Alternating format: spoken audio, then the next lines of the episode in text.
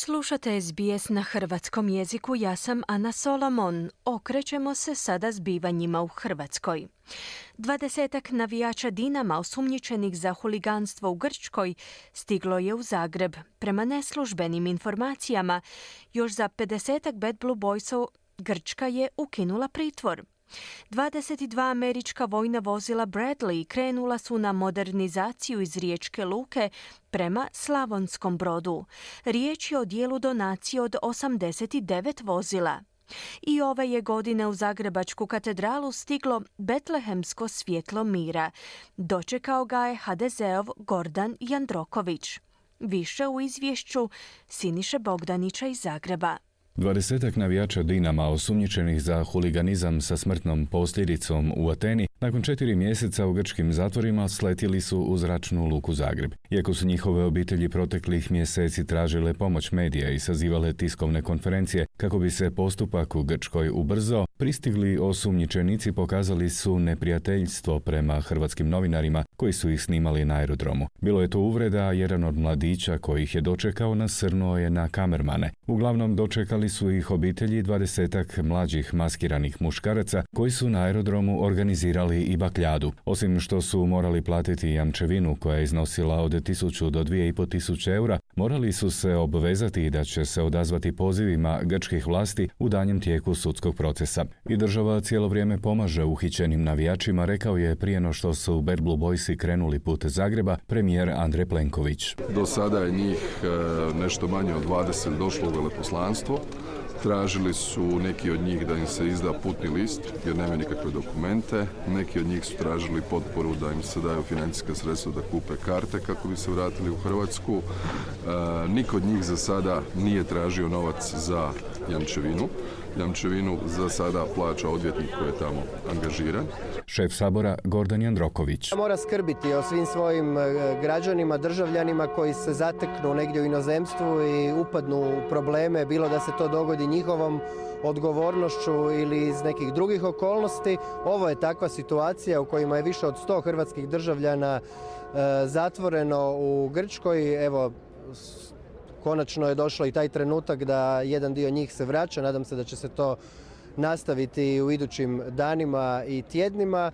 Tako da ono što vam mogu reći obaveza je države brinuti o svojim državljanima, a što će biti kasnije to će se riješiti u običajnoj proceduri. Jedan od uvjeta za puštanje na slobodu bila je, kao što smo rekli, uplata jamčevine. Kako doznaje HRT, novac za troškove obrane uplaćivali su neki hrvatski nogometaši. Javljaju se i pojedinci koji su spremni platiti troškove prijevoza navijača zrakoplovom u Hrvatsku, a prema neslužbenim informacijama još je za 50 Bad Blue Boysa ukinut pritvor. Evo kako je to sve za javnu televiziju komentirao hrvatski veleposlanik u Grčkoj Aleksandar Sunko. E, oni su, kao što znate, bili raspoređeni u raznim ustanovama za osobe lišene slobode diljem Grčke. E, većinom su e, ovi koji su bili izvan Atene su u organizaciji grčkih vlasti, odnosno policije, prebačeni u takozvani centar za strance u Ateni odakle su se e, u većem broju pojavili u veleposlanstvu gdje su tražili pomoć, konzularnu putne listove, e, probleme jer su neki bili bez novca, bez odjeće i tako dalje. E, isto tako, isto vrijedi i za one koji su bili u zatvoru u Ateni. Oni su naravno u vlastitoj režiji došli ovamo, nije im trebala policijska pratnja. Veleposlanik Sunko je objasnio i troškove repatriacije što se jamčevine tiče. E, mi im nudimo pomoć što se tiče jamčevine. Oni za sada tu pomoć nisu iskoristili jer im je e, u tom smislu pomogao njihov odvjetnik. No, e, jednu stvar tu treba pojasniti, a to je da plaćanje jamčevine nije trošak. Jamčevina predstavlja deponirana sredstva, ne utrošena sredstva budu li se oni pridržavali uvjeta e, koji su im propisani vezano za njihovo puštanje na slobodu, e, jamčevina se u tim uvjetima vraća, bez obzira na to tko ju je položio. Suprotno natpisima u pojedinim medijima, troškovi obrane kao i svi drugi troškovi za našu braću u Grčkoj plaćeni su donacijama njihovih obitelji, te Bad Blue Boysa i ostalih navijača Dinama, kao i navijača nekih drugih klubova. Svima njima se i ovim putem zahvaljujemo, objavili su Bad Blue Boysi na svojem službenom Telegram kanalu. Rijetke su prilike u kojima demantiramo novinarske laži na svoj račun, ali ovaj put nas na to tjeraju zlonamjerni pokušaj nametanja političkog konteksta u ovoj priči, zaključili su Bad Blue Boysi.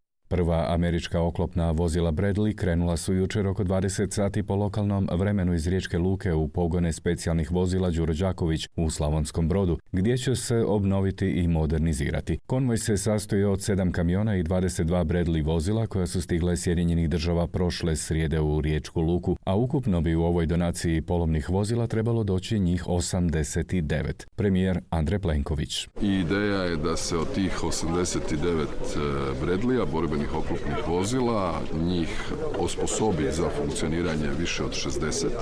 Dio će služiti kao svojevrsni bazen za rezervne dijelove, za one koji će biti operativni. E, Đuro Đaković ima zadaću da taj proces sustavno i sukcesivno radi. Vi ste vidjeli priopćenje Ministarstva obrane, nisu oni u stanju da će to sad biti neki manji servis kao što ljudi idu auto godišnje na servis voditi. Trajat će neko vrijeme, ali će biti u sljedećim godinama spremni na raspolaganju i jačanju sposobnosti Hrvatske kopnene vojske, kao što ćemo od proljeća imati sasvim novo modernizirano Hrvatsko ratno zrakoplovstvo, tako ćemo zahvaljujući predlijima i tekako osnažiti sposobnost Hrvatske kopnene vojske. Mediji pišu da će u sklopu modernizacije na vozila biti ugrađena najnovija verzija topa Bushmaster od 25 mm s također najnovijom verzijom termovizije, komunikacijska oprema nove generacije i dimne kutije. Hrvatski Bradley bit će naoružani protooklopnim raketama, a u paketu je i streljivo za top, streljivo 7,62 mm i simulator za obuku. Očekuje se da bi prvi modernizirani Bradley iz pogona Đuro Đaković trebao izaći 1. srpnja iduće godine. Jutarnji list piše da postoji velika šansa da se u Đuri Đakoviću u budućnosti formira regionalni centar za vozila Bradley. Uvođenju Bradleya u uporabu pomoći će nacionalna garda Minnesota s kojom Hrvatska surađuje već 26 godina. Betlehemsko svjetlo, simbol mira u svijetu, u nedjelju je pod geslom Mirotvorstvo čini sretnim po 31. puta stiglo u Hrvatsku u Zagrebačku katedralu. Organizator te manifestacije Savez izviđača Hrvatske, čiji su se brojni predstavnici okupili na Europskom trgu, odakle su krenuli prema katedrali u Zagrebu. Svjetlo je nosila članica udruge skauta Sveti Jura i studentica Ramona Zglavnik, te ga je uručila monsignoru Josipu Kuhtiću, rektoru Zagrebačke katedrale. Došli smo donesti simbol mira koji smo jučer pokupili u Lincu u Austriji, gdje je bilo preko 30 zemalja iz Europe i američkih zemalja i očito se vrlo počašćeno što sam izabrana da, da sudjelujem u ovom prekrasnom e, trenutku. U ceremoniji primopredaje sudjelovao je i pokrovitelj nacionalnog dočeka Betlehemskog svjetla, predsjednik sabora Gordan Jandroković. Betlehemsko svjetlo je svjetlo mira, ohrabrenja, radosti i dobra i u ovim vremenima došašća kada preispitujemo i sebe i svijet u kojem živimo, e, to je poruka nade koja bi trebala učiniti svijet u kojem živimo boljim. Naravno da vremena u koji, koja, koja svjedočimo nisu jednostavna. Oko nas ima dva velika rata i puno manjih, velik, e, puno manjih sukoba ratnih. Dakle, stradavaju djeca, stradavaju civili i ovo je prilika da svi skupa razmislimo, da se pomolimo za njih, za one koji su u potrebi, koji stradavaju. Mi imamo sreće da živimo ipak u, u miru, e, da živimo sa našim bližnjima, da smo sigurni, no postoje brojni ljudi koji ne žive na taj način, kojima je teško. I evo, Betahemsko svjetlo simbolizira tu nadu, taj mir i vjeru da nam može biti bolje. U bogoslužnom prostoru blaženoga Alojzija Stepinca na Kaptolu upaljena je svijeća betlehemskim svjetlom mira i održano je bogoslužje. Izviđači i skauti Austrije koji su 1988. prvi puta donijeli betlehemsko svjetlo iz spilje Isusova rođenja u Betlehemu su donošenje svjetla pretvorili u tradicionalnu programsku aktivnost. Betlehemsko svjetlo pali se prvu nedjelju do šašća tijekom velike svečanosti u Betlehemu na mjestu u spilji Isusova rođenja, a ove godine ga je upalila 12-godišnja palestinska kršćanka Pilar Džarajaseh. Svjetlo je nakon toga preneseno u Aman, odakle zrakoplovom dopremljeno u Beč. S time smo ovo javljanje iz Zagreba priveli kraju. Za SBS Siniša Bogdanić.